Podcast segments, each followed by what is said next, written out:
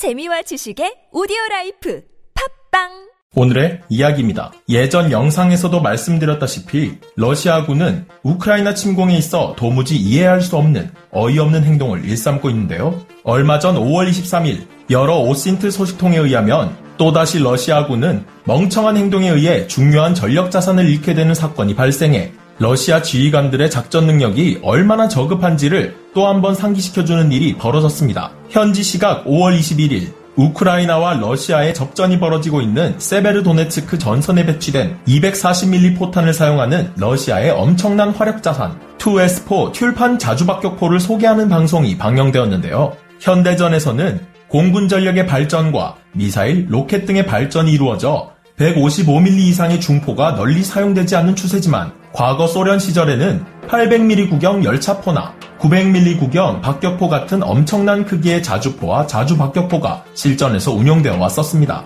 아무리 이런 무기들이 점차 쇠퇴의 길을 걷는다고 하더라도 2S4 튤판 자주박격포와 같은 200mm 이상 구경의 대구경 자주포는 체첸 전쟁이나 시리아 내전을 겪어오며 아직 현역으로 전선에 배치되고 있는데요. 미국과 그 동맹국에서 사용된 203mm 구경의 M110 자주포가 아직 일부 국가에서 현역으로 사용되고 있는 것처럼 말이죠. 이에 따라 소련 시절 사용되어 온 2S4 튤판 자주포는 현재까지 9문이 남아 있으며 그 사거리는 일반탄 기준 9.2km, 연장탄을 사용할 시 20km의 사거리를 가지고 있어 화력괴물 자주박격포로 불리며 핵무기를 투발하기 위해 만든 박격포인 만큼 240mm 포탄을 발사하는 등 2S4 튤판 자주박격포는 아직까지 강력한 화력을 자랑하는 러시아의 자산이기에 강력한 자산으로 우크라이나를 맹공하는 모습을 러시아의 입장에서는 방송을 통해 충분히 자랑하고 싶었을 겁니다. 이에 우리나라로 따지면 국방TV, 구 국군 방송과 같은 매체인 러시아의 국영 방송 즈베즈다 TV에서 리포터를 현장 파견해 방탄복과 방탄 헬멧을 쓰고 취재하는 방송이 소개되었는데요.